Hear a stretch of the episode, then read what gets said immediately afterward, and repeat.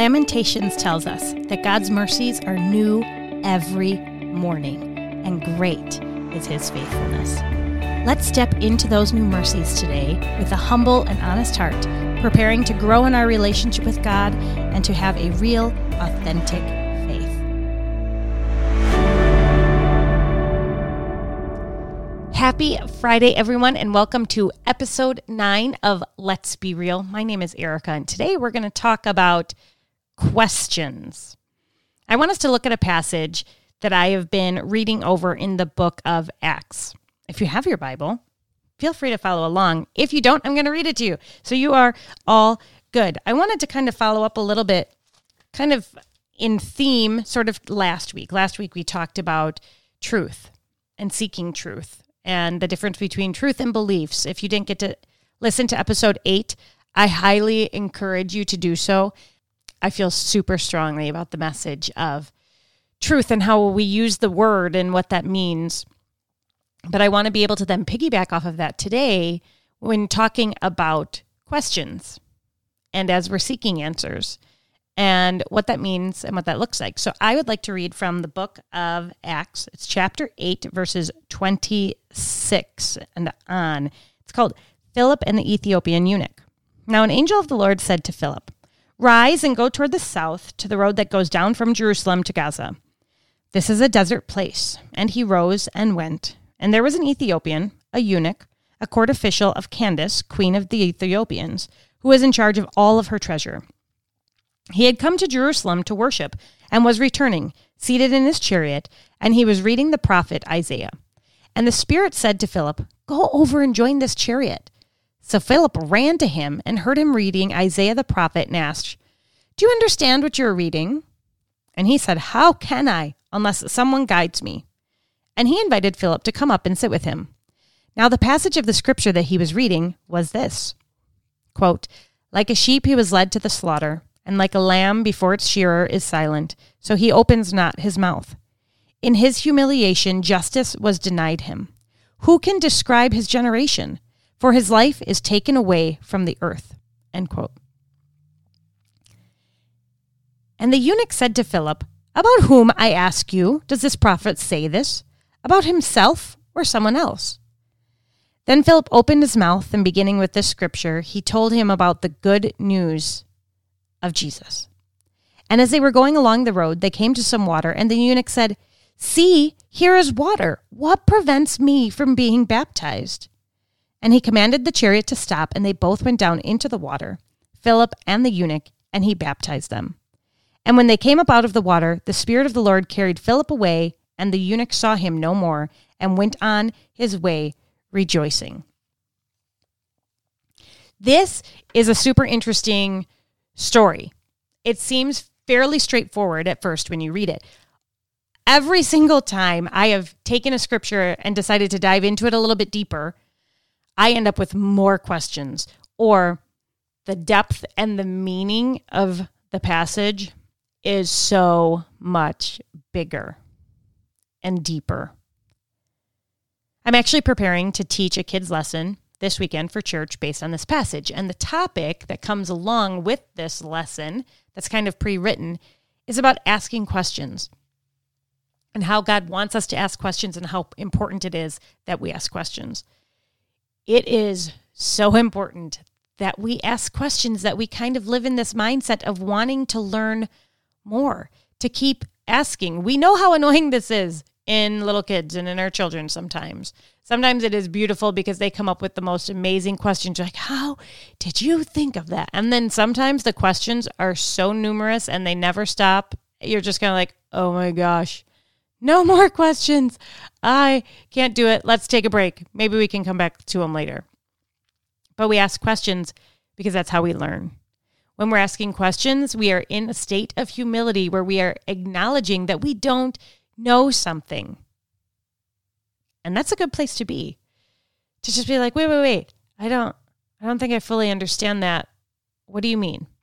God wants us to ask questions. We see in the Gospels, in the Sermon on the Mount, Jesus saying, ask, seek, knock, right? Have you heard that abbreviation? The ask and it will be given to you. Seek and you will find. Knock and the door will be open to you.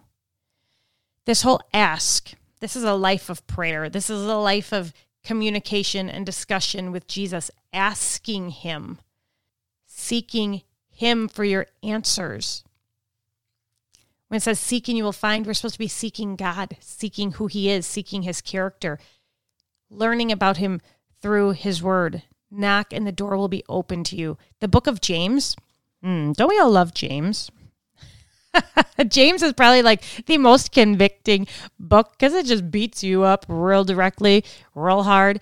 Um, I always have to be in like a good state of mind when I go into the book of James because I know it's going to be super convicting. But right in the beginning of the book of James in chapter one, verse five, if any of you lack wisdom, let him ask God, who gives generously to all without reproach, and it will be given to him. If you lack wisdom, if you have questions, ask God. Prayerfully ask your questions. You'll never know how he's going to answer. You'll never know, actually, what that'll look like through his word, through other people. We may not even get the answers we're looking for. And odds are, it's not even going to be in the timing that you're hoping it's in, because how many of us have learned that one? Like, we ask and we want it now, and it doesn't come for a long time, or it doesn't come in the way that we thought it would. But it says, he gives generously to all without reproach. There's no condemnation. There's no judgment that we don't know something or don't have the wisdom. He's going to give it if we ask, if we seek for it. It says, in verse six of James, chapter one, but let him ask in faith with no doubting. For those who doubt, is they are like a wave of the sea that is driven and tossed by the wind. So I do want to clarify the difference between asking God questions and questioning God. Asking questions, these are about learning. This is about knowledge. This is in this place of humility. Questioning God, we are told throughout Scripture not to question God. Now, to clarify, in my understanding of it, I mean, you can question God if you are looking for an answer. That's good. Like, but God, I don't understand why this and why that. Like, that is also, in my mind, asking a question, but also questioning God. Like, why would you do that? We may not get the answers we are looking for, but that's okay. The second that we start challenging his character, and we're questioning God with a rebellious heart, when we st- doubt his existence, doubt his goodness, that's the questioning God that we need to be very careful and cautious and protect our hearts from. Ask questions and learn. But the questioning of God that leads to doubt, like James says, and for the one who doubts is like a wave of the sea that is driven and tossed by the wind. If we live in this place of doubting God and who he is, we're going to be back and forth and up and down and confused, and it's exhausting and it's emotional. And we will probably talk again on doubt itself. But today we really want to focus on wisdom, on knowledge, on questions. So as I was looking into the story of the Ethiopian and Philip, I learned a couple interesting things. These are just sidebars. Doesn't really have anything to do about asking questions as much as just an example of what you learn when you do dig a little bit further and ask some more questions. And like, is this really what it's about? So this Ethiopian, he is traveling fifteen hundred miles to Jerusalem. This Ethiopian was a eunuch, which means he had been castrated. He was unable to have children. He may have very well been castrated at a young age. So men, when they are castrated as um, boys, they do not develop the way that they should. Uh, a lot of times they are a bit more effeminate. Sometimes their voices are higher. It is apparent to those that see them that they are eunuchs. Manly men were, was kind of the thing at the time. So it could be very shameful. It could be very embarrassing. Eunuchs were a lot of times mocked and ridiculed. It was so important to be able to have a lineage, to have a family, to have children, to have a legacy leave after you. And as a eunuch, that is just not something you were able to do. In this case, this Ethiopian eunuch, he was put in a position of respect to an extent. He was trusted. He found favor in the queen. He was in charge of her money, her gold. He was the treasurer. He had a lot of responsibility. So here's this man in most likely a pretty fancy chariot taking a long journey to go to Jerusalem, the pilgrimage to Jerusalem. It is believed that this eunuch was half Jewish, that he was the offspring possibly of Solomon. So he has Jewish heritage. So he's going to the temple to worship. What the passage doesn't say here, and throughout commentaries and other research and other writings and historians, is that we're told he was denied. He traveled all that way and was not able to go in to the temple. He wasn't able to worship. He wasn't able to sacrifice. Nothing. He turns around and he's on his way back home. I can't even imagine what he's thinking and what he's feeling. Rejection, hurt, like, hey, I'm part Hebrew. Hey, this thing, this was done to me. I'm not a eunuch by choice. And now I can't even come and worship. Philip had been obedient to the Lord, and he is now on this path in the desert. He doesn't know why. He's just going where God sent him. And now he hears this chariot coming. And he hears a man reading aloud in his chariot. Not in his head. I mean, I can't imagine that chariots are quiet. So Philip had to be able to hear him reading as he comes rolling down the road. And he's reading from Isaiah. He's reading, like a sheep who is led to the slaughter and like a lamb before its shearer is silent, so he opens not his mouth.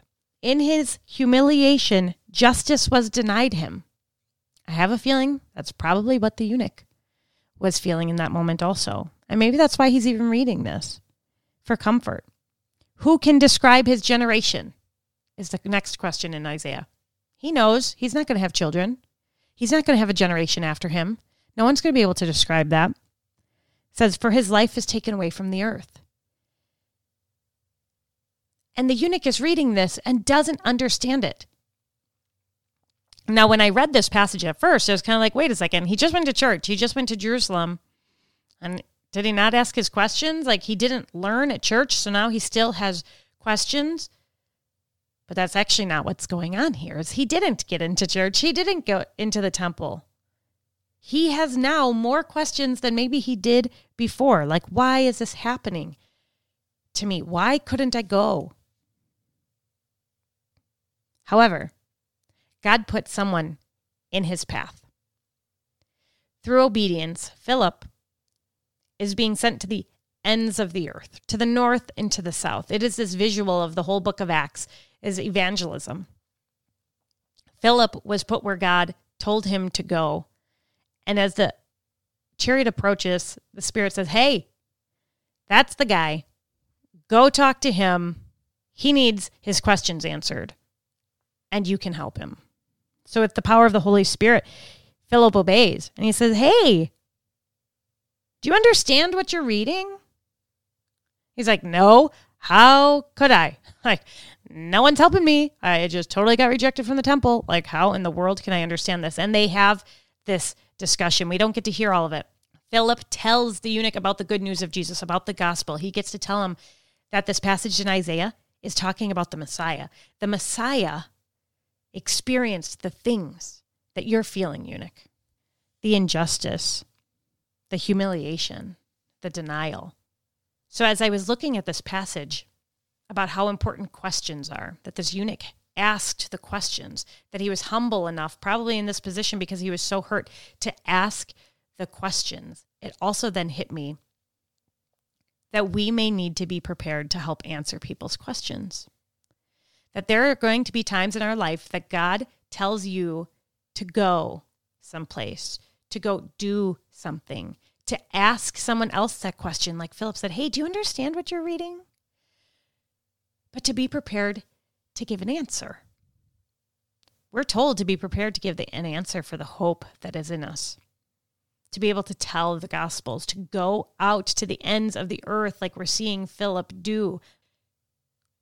This is evangelism. This is discipleship. we ask questions to learn, knowing that there is a time and a place that others are going to have questions, that they're going to be seeking after answers so that they can gain wisdom and knowledge. The fear of the Lord, the fear of the Lord is the beginning of wisdom. Proverbs nine ten, as we grow in our relationship with God, as we grow in wisdom, as we grow in the fear of the Lord, God will use that. He will send us places if we are willing to obey to help further the kingdom. We need not be afraid of people's questions. Don't be afraid that you might have questions. Ask them, but don't just let them lay there unanswered. Go seek out the answer. Do what you can to get your questions answered. But make sure that you are praying about them, that you are asking, that you are seeking. God wants to answer. He wants to grow us in wisdom. But this ask, seek, knock, these are action verbs. Like, this requires us to play an active role. It doesn't just happen to us. I can read Acts eight and I can get something out of this story of Philip and the eunuch. I absolutely can. But then if I ask more questions and dig a little deeper, the story gets so much bigger. God is so much bigger and glorified as we learn these stories, because we need to be aware that we read the Bible as Westerners in the twentieth century, like in our own culture, in our understanding, we don't understand everything about the time, the culture, the language, the people, what they knew, what they thought, what they felt. We don't. And we need to acknowledge that. And as we ask questions like, well, what did they know? What were they feeling? What were they thinking? As we dig into Scripture more deeply in our questions, oh, the message of God is just so great. His character is so much bigger. It just makes the word come alive and make it so exciting. I encourage you to ask questions. I implore you to dig deeper. I pray that we can stay in humble places, humble enough to know that we don't know everything, so that we can keep asking questions, so that we can keep learning. And as scary as it may be, for us to be prepared to answer people's questions. So let us learn. Let us grow. Let us be prepared to share the good news of the gospel of Jesus, just like Philip did. With the stranger coming down the road, maybe. Who knows who God is going to put in our place?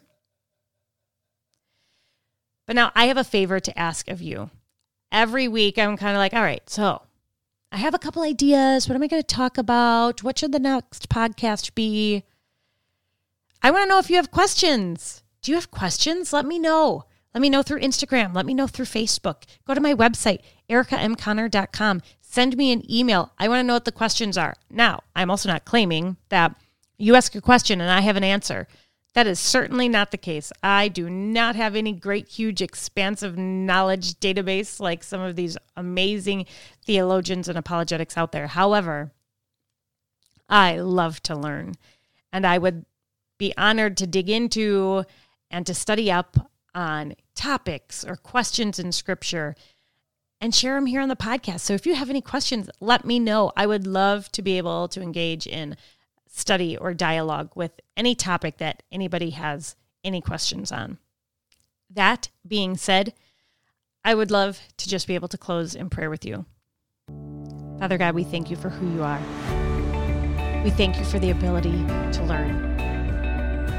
We thank you for the encouragement that we see within Scripture to ask questions, to keep learning, to be praying continuously, to be in constant communication and relationship with you, to ask, to seek, to knock, to be in your presence, to seek you out, to grow more in our knowledge of you, to ask for wisdom. God, we thank you for the promise of you giving us wisdom.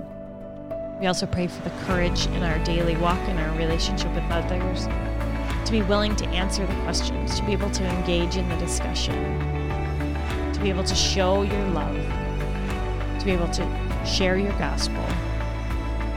We thank you for who you are and what you mean to each one of us. Amen.